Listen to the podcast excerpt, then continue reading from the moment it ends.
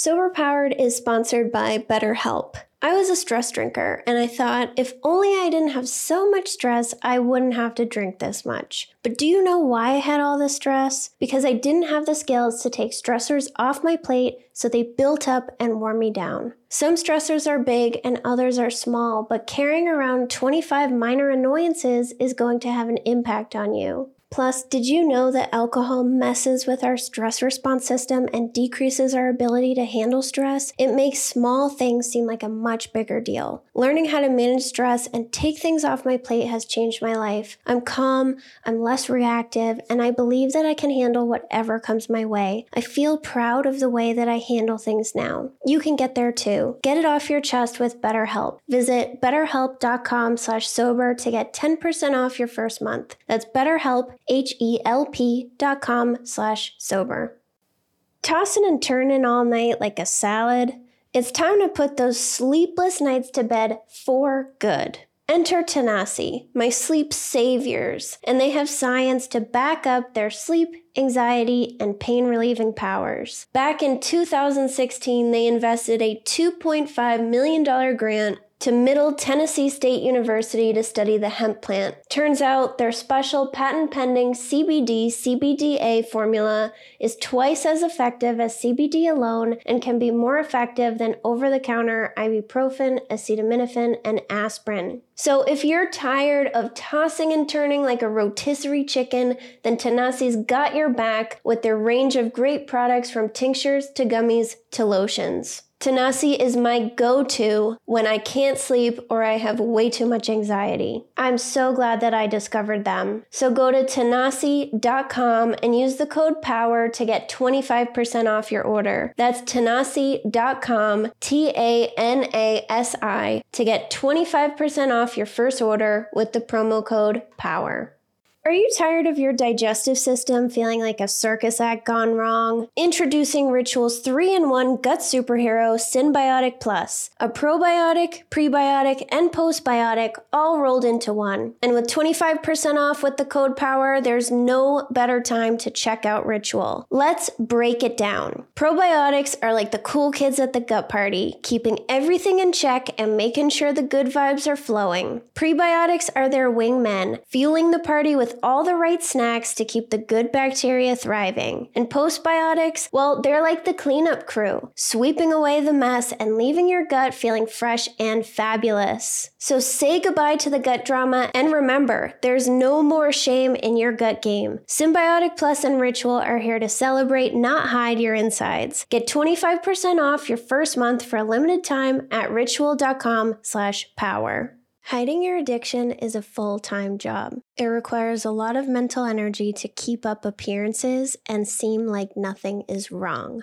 Laura Cathcart Robbins was in a high-profile marriage. She wanted this amazing life, but once she got there, she realized it wasn't actually the life she wanted. The pressure continued to build once Laura became the first Black PA president for her children's school since 1972. In this episode, Laura and I discuss the pressure of maintaining a perfect image, how she found relief with Ambien, whether she had resentments in sobriety from all of this pressure, and how she learned how to just be herself in recovery. Laura Cathcart Robbins is the host of the popular podcast, The Only One in the Room, and the author of the new book, Stash.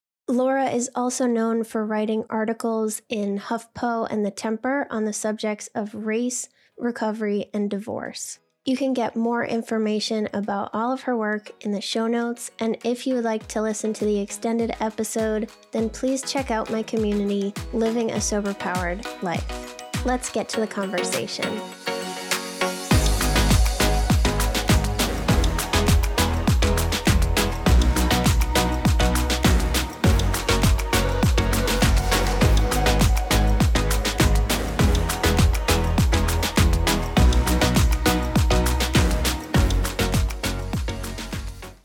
Welcome to the show. I'm so happy that you're here today. Jill, I've been waiting for this. This is so exciting to me to be sitting, virtually in front of you and being able to have this conversation. I'm so happy. You've actually been my inspo for just like the way that I want to present myself to the world. When we met back in LA a year ago, I was on this journey of kind of figuring out the vibe that I want to present. And I was getting more serious as an entrepreneur. And eventually I would become a full-time entrepreneur. And you were always like the person, I was like, I want to be like Laura. I want her vibe. And so no pressure, but you're my inspo that and then your talk at Podfest in May, that was, and your outfit that week. Like had to have the outfit. Thank you for saying that. That is just like the very best compliment I could get. And I so appreciate, I mean, I think that what we do is I'm always happy to see other women in the spaces I inhabit. And I think we inspire each other. Like I keep looking for women, you know, in the recovery space, I'm looking for women whose recovery I admire. In the, you know, the world of business, I'm looking for women who conduct themselves the way I like to conduct myself. And I'm not afraid to approach them and befriend them so that I can learn more about how they got to where they are. And I mean, you were inspiring to both Scott and I very much. Like as soon as before I met you, when we saw your talk, we kind of hung around so that we could, we did hang around so that we could talk to you afterward. And I appreciate you saying that, and I'm throwing it right back at you. Well, thank you. That means a lot, seriously. Yeah, and just like talking to you at those events and seeing you, it was like, so now I tell everybody, I'm like, you have to talk to Laura Cathcart Robbins. She's my inspiration. That's what I always. That's awesome. But we're here to talk about the amazing Stash that is coming out very soon. And congratulations on your memoir. Thank you so much. The other theme that I saw that came up a lot, which was actually surprising for me, like knowing you now and like being so inspired by you, is you felt that you needed to maintain this really perfect image and like be this person. And you would talk about almost like collecting data and trying to figure out who you need to be in all these different situations. And first of all, I mean, just the mental energy that goes into that is a lot. But I was surprised, like knowing you now and then reading that. Do you think that pressure contributed to the Ambien and everything? Yeah, 100%. I mean, here's the thing is I had set myself up for and kind of hustled my way into this very high profile life where it wasn't just my perception. There were these expectations about the person in that life, in that role, would play tennis on Tuesdays, would have a personal shopper at Barney's, would know how to manage a household staff. You know, those are the things that were the expectation of someone in my position and in a leadership position at this very kind of posh independent school where my kids went. But I, like I said, I had hustled my way in. Like I wanted to figure out how to get in. I wanted it. And then once I got there, I realized that it was not the right fit for me, but it was kind of too late. I was married. I had young children. I had like really committed to this thing. And so my idea, conscious or subconscious, I don't know, was just, you know, have this ridiculous, impossible list of stuff that you're doing, you know, starting with breakfast drop off, you know, just my kids, right? My kids, one of them has dyslexia. They both play basketball. They both had educational tutors, after school activities. So it was a full day just being parent association president because I was on campus all day, then getting them food, getting them to all their activities, getting them home and doing homework and getting dinner. Like that was a full day. But in addition to that, I worked out every day. I played tennis twice a week. I did, you know, every single mom in that school had a jewelry line that I knew. It was crazy. If not all at the same time, but I guess they inspired each other to start them. So you would have to go to their shows and, you know, show up like that. If you weren't there, that was a really big deal. And then there were parties and lunches and spa days, you know, all of which I would rather skip, honestly. Still, I mean, I just don't really do them now. But then I felt obligated to do so. So my idea was if I check off all these things, if I show up this way, what I get is to take myself out at the end of the night. After I put the kids to bed, that's the last thing I need to check off my list. And then I can enjoy a full euphoric 10 minutes before the Ambien knocks me out. And I get to sleep and just be, you know, that oblivion that people talk about, which is, you know, that thing where there's just nothing, but not nothing. Like for me, it still felt good. Like there was a high even in the nothing of it. And so if I didn't have that, I don't think I could have kept up with the life. But I couldn't, I couldn't have that life and not have a respite, not have something, you know, that release on the pressure cooker to let that steam out. Couldn't have. Yeah, and that feels, when you're in that situation and you're as committed as you are with the family and your involvement in the school, like it feels like there's no way out, like there's no other option. Did you think that you could maintain that? Maybe you weren't even thinking about this, but did you think you could maintain all of this pressure like forever? I think it was incremental. Like I would look at it in like semesters of school, or like, okay, when summer starts, I'm really going to hang out in the Malibu house more. And we're just, you know, we're going to just do nothing, no camps for the kids or no whatever for the kids. We'll just hang out at the beach and it'll be great. And then, you know, 10 things get piled into that summer and I'm like basically on the same schedule. And then it's fall and I'll be like, well, you know, winter, we're going to go away. And, you know, like, so I was like getting through each incremental period by kind of promising myself a break afterward. But I think I knew that I couldn't sustain it indefinitely. It was untenable. Yeah, I've done that too with the chunks. I actually did it today. So I feel called out a little bit. Oh, that's funny. Yeah, I was telling my mom, I'm like, if I can just get through to mid-April, then I'm going to take a break. And now I'm like, maybe I should think about that after this call. Right. Hey. It might have come up for a reason. Yeah, so thank you. The first time you ever took Ambien, you had these two words that when I read it, I was like, again, please. Did you know that that was I don't want to say like bad, but did you know that that wasn't the best way to be feeling about something? Or did it take you, like how long did it take you to realize that you were going down a dangerous path? Gosh, I loved Ambien so much. I loved it. I loved everything about it. And, you know, I dedicated Stash to my sons, but it's also really an Ambien love story too, in the beginning anyway. And so I think this is probably the best way I can describe it. I felt like I was in a dark basement, maybe a dark first floor of a house that was fine, but not really appealing, but I could live there. Taking that first Ambien was like someone opened a side door I didn't know was there to this beautiful sunlit meadow. And part of me knew it was too good to be true. Like once I head out there for real, the door's going to shut behind me and I don't know what the fuck's out there. But it was like the sun came in, you know, and I just inched toward that door. And then finally, when I was on the other side of it, of course, I'm skipping ahead, but the door does shut behind me. And then there is no getting back to that kind of semi-sane, comfortable space that I was in. So it was so alluring and it overrode all of the logic in my head. I fought back. You know, I tried to really be like, no, this is something you need to do now that we know it exists, just every once in a while. And I did for a while. You know, for about 6 months to a year. And then when that was okay, I'm like, well, hey, I can do it more often because that wasn't too bad.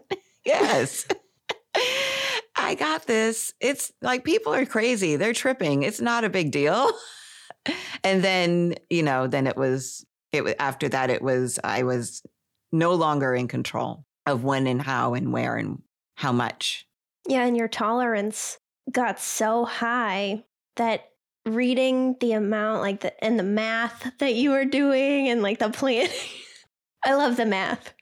I'm terrible at math. It's so hard for me. So I had to really be focused to do math. There was a quote that someone said to you that I bookmarked. I want to make sure I say the exact quote, but this was right after you became PTA president. And then someone said, you know you're representing all of us now, right? And like you already had all of this pressure. And then it's like, please take some more pressure. How was that moment for you? I mean, I was pissed.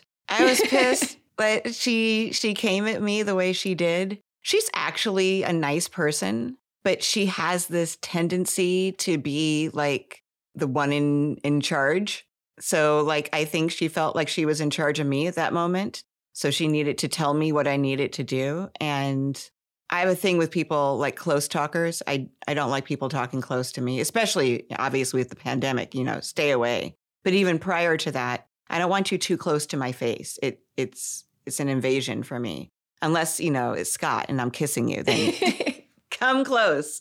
But she was very close to me, which I immediately didn't like. I feel like that's an act of aggression.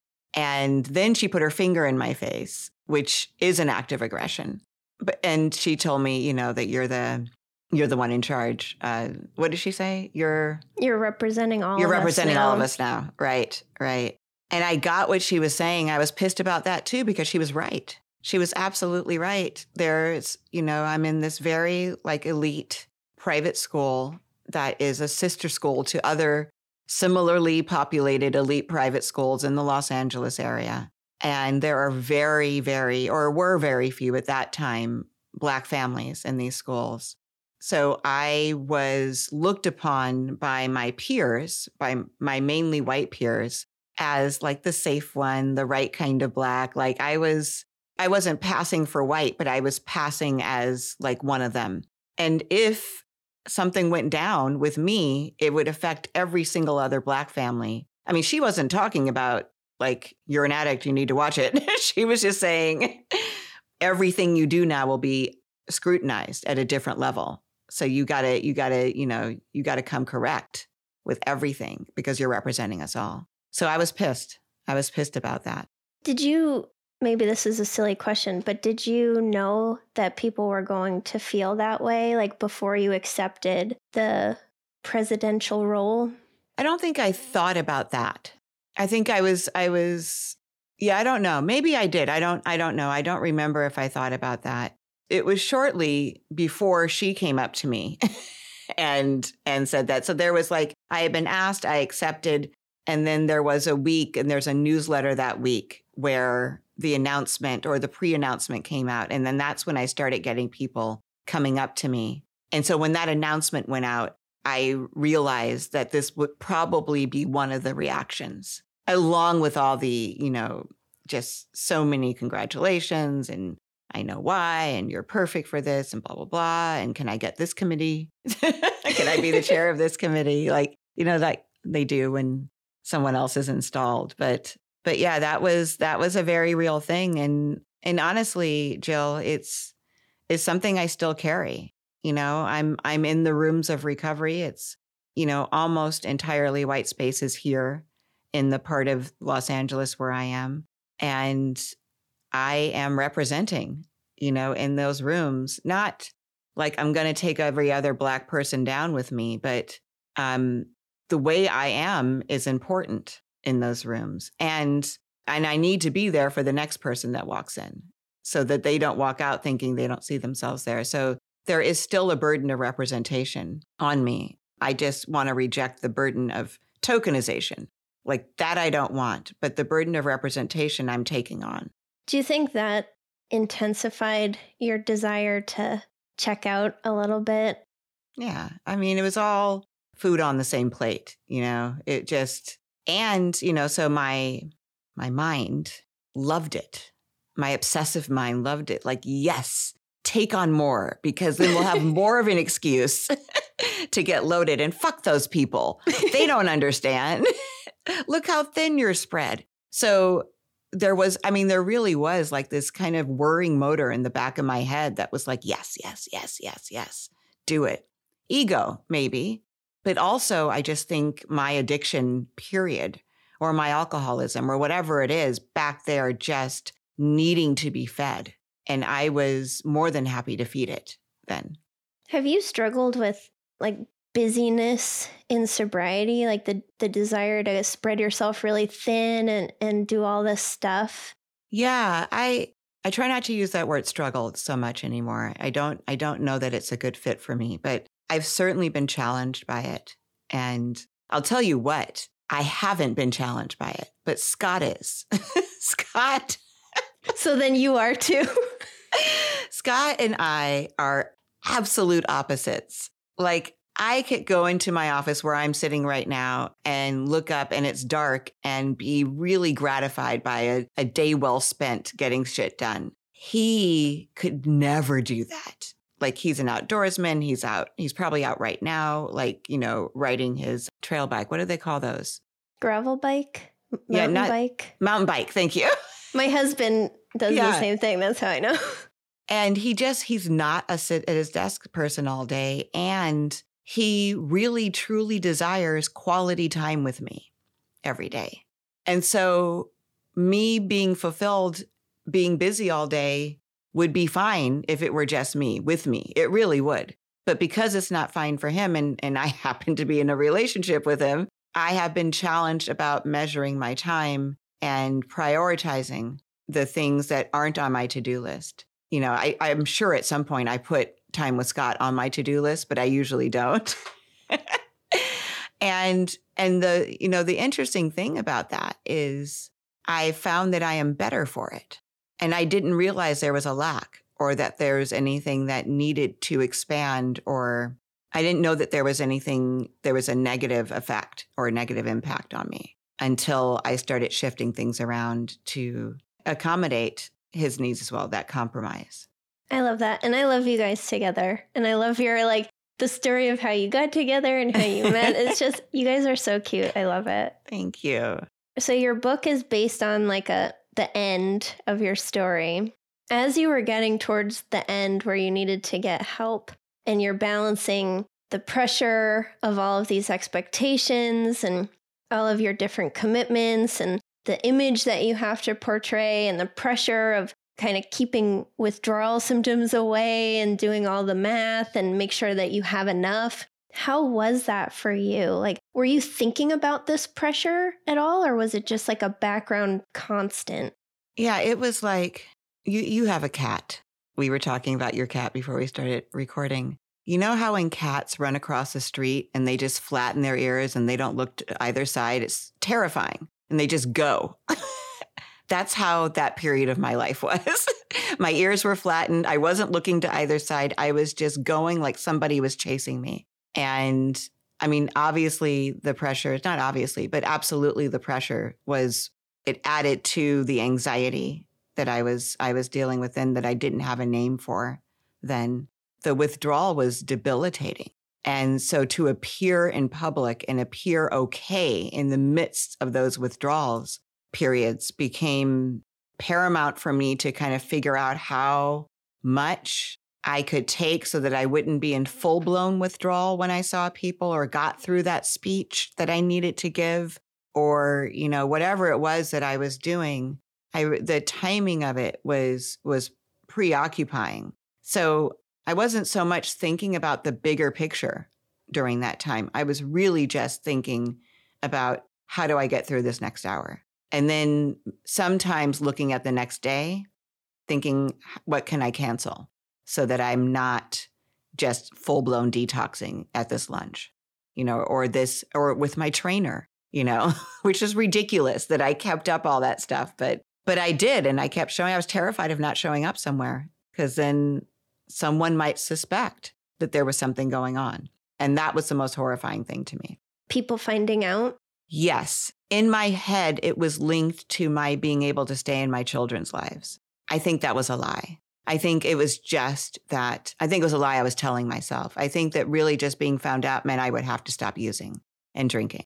And that was really the fear. But in my head, I justified it with, if anybody finds out, this connection that I have as their mom is in danger. So I have to keep them at bay at all costs. Yeah, I resonate with that a lot. I told my husband first when I decided to quit, and then it's like, oh my God, somebody knows now. Someone knows, and I can't pretend it's not a problem anymore. Yeah, it's like handing somebody your keys You know, like when you're too drunk to drive and you don't want to admit it, but then you just hand them the keys and now you can't drive because you've handed them the keys. You've basically outed yourself as being impaired. That was just, you know, terrifying to me. It added to the anxiety. Yeah. And towards the end, like, you know, you weren't, your tolerance was so high, you weren't getting that euphoria anymore. You're just trying to not feel horrible. Was that frustrating that you couldn't get that feeling that you were chasing, or were you so focused on just not feeling horrible? Both. I don't know if frustrating is the word I use. I think it was devastating to me. And I was, you know, there were a lot of points during that time where I had just tears in my eyes because I couldn't figure it out. And I had, you know, I kind of hacked my way through, you know, my childhood, my teenage years, my 20s. I hadn't taken any of the traditional paths that people take to get where they're going, but I had figured out a way to get there anyway. And I assumed that this was something I would be able to hack. I would be able to figure out, okay, if I do this, this, and this, then it's under control. And no one knows. And I just kept getting deeper and deeper into it and running closer to the risk of being exposed. And I really didn't want to give it up. You know, I knew that giving it up meant giving up sleep. And sleep was so precious to me. It is so precious to me. And I just was like, if I give this up, I'm not going to be able to sleep, and no one's ever going to prescribe me anything to sleep ever again. And I am going to spend the rest of my life miserable, and I'm not going to be able to show up for my kids because I'm going to be like this ball of nerves because I'm not going to sleep. And, you know, that was the end was I wasn't getting to sleep, and I couldn't take not having Ambien in my system. Like it was too physically and mentally and probably spiritually painful for me. So I was at that proverbial crossroads where I couldn't live with it and I couldn't live without it.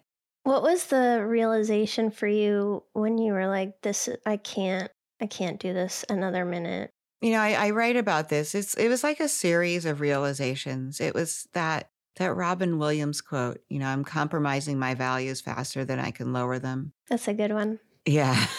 And I was, you know, I said, I'll never take a pill while my kids are awake. I'll never drink alcohol during the day. I'll never, like, all these things that I said I would never do. And I was not only doing them, but I couldn't stop doing them. I couldn't even like discipline myself around doing them. Like usually I could say, okay, just the morning or just the afternoon or just, you know, like whatever it is. And I couldn't do that either. It was just, it was on, and I wasn't getting the result anymore. And there just wasn't enough pills. You know, I thought there wasn't enough pills just for me, but I don't know that there would have been enough pills in the world. I'm sure I would have died.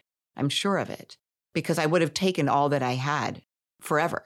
Whatever that quantity was, I would have taken everything, not in a suicide attempt. I didn't consciously want to die ever, but I was taking lethal doses of sleeping pills and washing them down with vodka, warm vodka from my rain boots, not a martini shaken. Sure. This was the fancy kind. Yes. Like whatever kind I could get at our local grocery store without being noticed, that's what kind I bought. So I'm sure I would have died had I continued, because I didn't have the stop. I didn't have the red light. I didn't have the stop, the off switch. When you got sober and you, I know it took you a long time to regulate your sleep and heal from that, but did you have resentments about this like role that you had to play and all the responsibility that you felt that you had, like to show up a certain way and like do all the things? Did you ever resent anyone? That's a good question. No one's ever asked me that. I love resentments. Yeah. I think that truly it was my resentments were against myself, because no one had said, this is what you should do. I had just, like I said, I had hustled my way into this life, and then I had gleaned.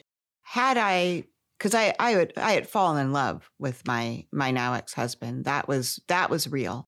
And that it didn't have anything to do with who he was. It was just like he was my person then. And had I fallen in love with him and married him and then gotten to know this life that I was now expected to lead and said, no way, and continued on, and been true to myself, I might have been okay. You know, maybe during that first year, like I fucking resented everybody. I hated everybody in treatment. I hated everybody my first year. I hated everybody who loved recovery.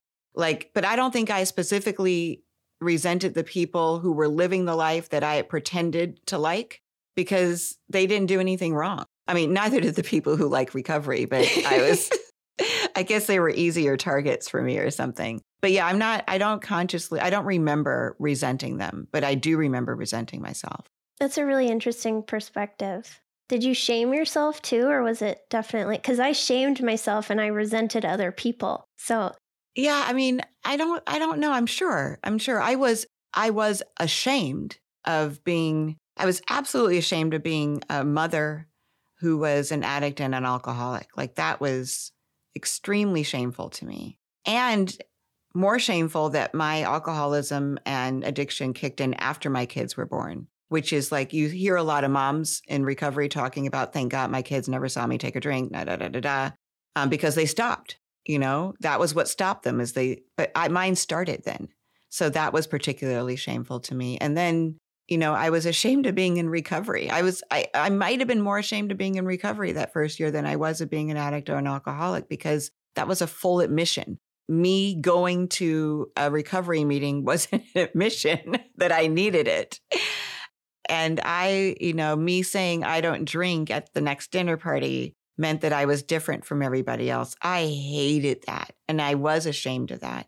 But I don't know if I shamed myself for signing up the way that I did for this life. I think I understood even then, and I understand it much more now, that the way I lived was survival. It was a survival instinct in me. It wasn't like, let me see what I can get from him or her or them. It was like, if I'm going to survive, this is the way to do it. And I adapt and I'm a chameleon and I code switch and I do this because that's how I'm going to survive. And when you got sober and you got away from resenting the pink cloud people a little bit, was it hard for you to just be you? Because you go back to life and you're used to doing your life a certain way. Was it hard for you to not fall back into the same pattern where you felt like you had to show up a certain way? Yeah, that was really interesting. So the returning to my life and then really examining the obligations of it one by one to see what was good for me. It started off as what's good for my sobriety. So is this good for my sobriety? Is this adding to my recovery? And if it wasn't, then it went. This was not just me. This was me and the woman who was guiding me through this process. And probably a couple moms, a couple women. I had like this recovery governance committee, I called it, that I assembled. Because on my own, I'm a very prideful, self-sufficient. I don't want to ask anybody anything. I want to tell you how I did it after it's all done. But I certainly don't want to ask for help along the way.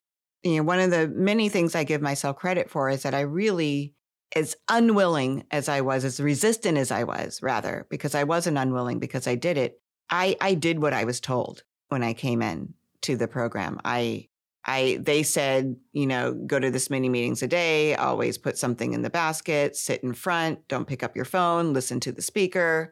I did all that. I fellowshipped and I did all the stuff that was recommended. And when she said, we need to look at your schedule because your recovery has to be, whatever your life is, if your life is this big, your recovery has to be proportionately bigger, right? So it's not right now. She's like, your life is much bigger than your recovery. So we need to even that out and get your recovery up here. So we like literally looked at my day planner, which is what I used to figure out how much Ambien I could take.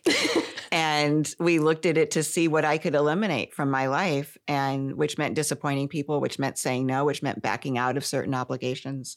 And then eventually what that looked like was I got to see, can I be myself in this role? Is this intuitive to me? Is this going to make me happy? And are my priorities intact? You know, at that point, while my kids were little, my kids were my priorities. Right under my recovery was my kids. And then my family, my parents, my brothers, you know, like that was second, but my kids were next. So I had to just, I didn't have to, I chose to just keep looking at everything in my calendar am I prioritizing my recovery or my kids second? And if not, then something else had to go. I love that. That's really good. I think that's a great exercise for anyone who's new to sobriety or is like in a funk or something. You always have to prioritize it. And sometimes that can make you resent sobriety and want balance and everything. But without it, there's nothing else. Not for me. Not for me. I know that for sure. I'm so happy I know it for sure, too. I'm not happy about the way I found out for sure. But I know for sure, you know, that I have this thing. I have it. It's a tiger sleeping in the back of the cage right now, but it is not gone. And I don't want to wake that bitch up. So I'm doing everything that I can do because, you know, my life is crazy amazing. And it's not because of what I get to do, but how I get to do it, you know, with this joy, with this freedom, this gratitude that I have, that I think I've worked really hard for. You know, I think I've earned it, but I'm enjoying it. I love that. What would you say your favorite part of writing Stash was? If you had to pick a favorite part. Gosh, I love writing. I just love it. I love the ritual of it. I love, you know, sitting down at my computer and having my snacks and my big bottle of water and turning my phone over, leaving it so that my kids could get through if they need to, and just disappearing into it. I think my favorite part of writing the book, like the most fun things to write were like the meadows, like my time in treatment, because there was so many, it was like one of the most dire, horrible times of my life, but there was so much levity there. You know, it was like almost being on one of those reality TV shows where you're stuck with however many people for 30 days, and people were just funny. And I think I started to kind of find myself again there because I was separated from drugs and alcohol for the first time in a very long time. And even though I didn't want to be there and didn't like being there the whole time, I laughed while I was there. I was playful. I had fun with my roommate, Laura. And then, you know, I met Scott there. And so that was really fun to write. And the epilogue at the end of the book was really emotional for me to write because that also poured out of me. They had forgotten to get it from me, and I needed to turn it in that day. And I had other things to do, and I was like, okay, I can do this. So I'm like, okay, what happened in my head? Like, what do I need to write here? What happened? Because everybody that had read the manuscript up to that point had said, what happens? Like, I want to know more. Like, people who knew what happened wanted me to write down what happened. So I was like, okay, I'll write down what happens. But I needed to be a snapshot. So that was really fun to write too. And like I said, very emotional as well. Yeah, I bet that was tough too, like transporting yourself back in those tough moments. Yes.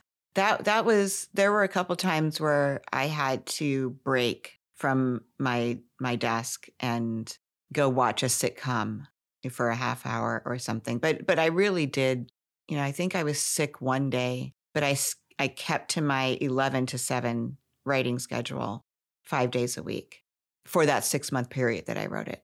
So what's next for you? Are you going to write another book? I am. I've started writing something, and it's in very early stages, but my agent loves the pages. Yay, that's wonderful. So I will see what direction she gives me to continue. I feel like I'm warmed up, like she can put me in the game. I don't need to, like, you know what I mean? Like, I feel like I can just go in and write something right now that it's very accessible to me right now, even if she moves me into another direction, because it's memoir. I'm not making shit up. It's just like, oh, talk about this aspect of your life. So I can do that. I would like to write fiction, I think, at some point, but I don't think that's the next book or the next book after that. I think it's memoir for me for a while. Well, you're really good at it, so I'm glad that you're continuing. Thank you, Jill. So besides getting Stash, which everybody should go get immediately, yes, please. Yes. If you haven't, where can we connect with your work and learn more about you? So theonlynepod.com, that's our website. It's The Only One in the Room podcast, so it's short for that. And that's a podcast where people come on to tell us the stories of how they either were or felt like the only one in the room. And on that site is all my socials, my bio, pictures of me and Scott, all of our podcast episodes, where you can buy Stash. There's a link right on the homepage to purchase the book. And I'll just say this as a plug, not just for me, but for this particular genre, which is quitlet. There are no Black women in quitlet.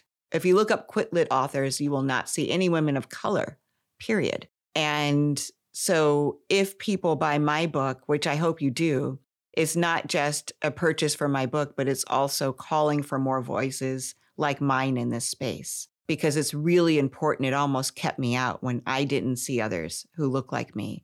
I didn't read stories from people who look like me. In fact, it did keep me out for a while, but now there is one. So hopefully this leads to more, and then there will be proverbial digital shelves filled with quitlet from people of all different races and backgrounds and ethnicities. Yeah, and you mentioned that a little bit earlier, but it is a major problem, in especially like on Instagram and everything. Yeah. It's a major problem. It is. And speaking of Instagram, I really love your videos on it. So everybody go follow Laura. Every time I see a video pop up from you, I'm like, ooh, what's she talking about? We have a really terrific social media guy who has he's like my boss now. And he's like, just like, I have to continually create content for him. You know all about that.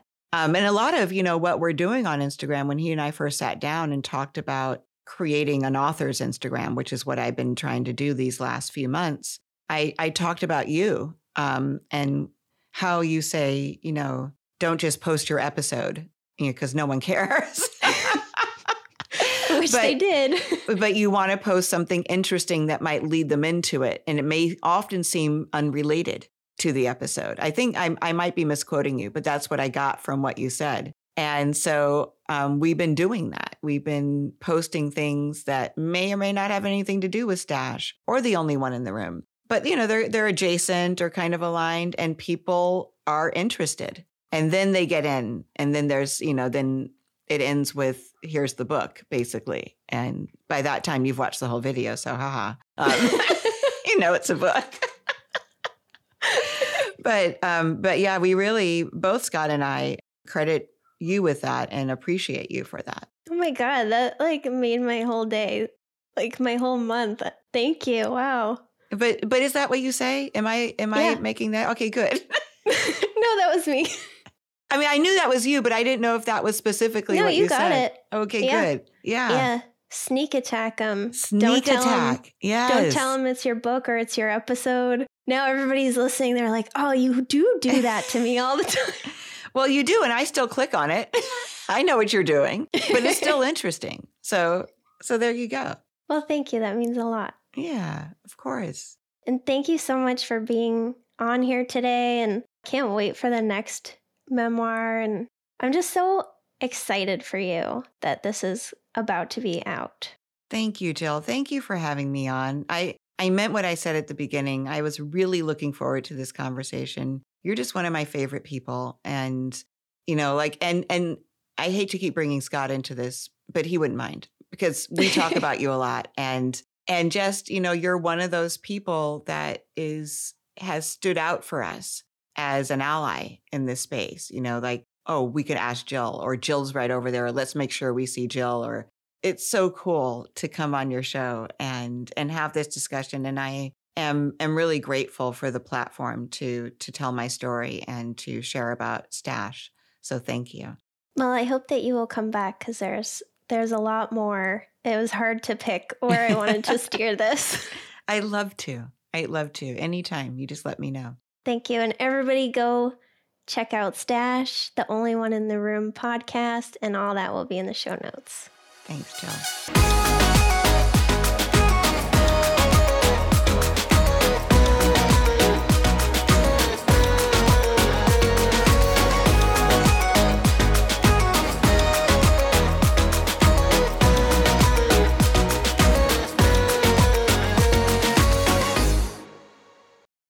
I'm Madeline, and I'm the host of the Happiest Sober podcast. I got sober in my 20s after a decade of gray area drinking, and the greatest plot twist of all time was realizing that alcohol, the thing that I thought made my life the most happy and fun and exciting, was actually the exact thing preventing me from living my happiest and best life. My mom is 40 years sober, and she joins me on my podcast very often. I like to call her my part-time co-host, and I also bring you solo episodes where I share my top tips, tricks, and mindset shifts in sobriety, and lots of how-tos for navigating all the things sober, from weddings to parties to holidays to bachelorette parties to trips. I'm also joined by so many guests who come on and share their sober stories, and they're all so inspiring. I'm here to show you that life doesn't end when you quit drinking. In fact, it's very much the opposite. And no matter what your relationship was with alcohol, life can be the absolute happiest when you're sober. New episodes come out every Tuesday. You can listen to Happiest Sober podcast wherever you get your podcasts.